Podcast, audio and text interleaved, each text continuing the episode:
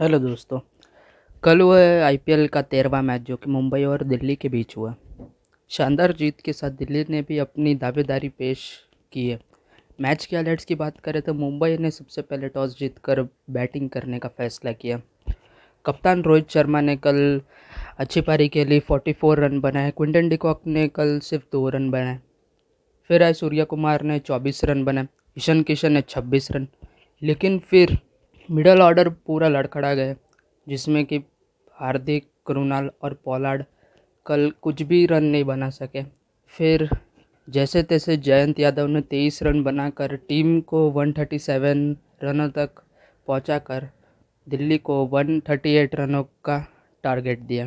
Batting करने उतरी दिल्ली की शुरुआत काफ़ी धीमी रही, हालाँकि पृथ्वी शॉ जल्दी चले गए, लेकिन शिखर धवन ने 45 रन बनाए।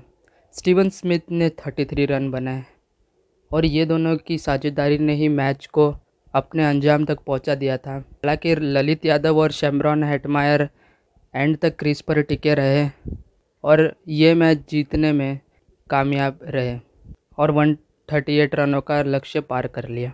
कल के प्लेयर ऑफ़ द मैच रहे अमित मिश्रा। ऐसे ही और क्रिकेटिंग अपडेट्स और लेटेस्ट न्यूज़ के लिए सब्सक्राइब करें क्रिकेट इनसाइडर्स को।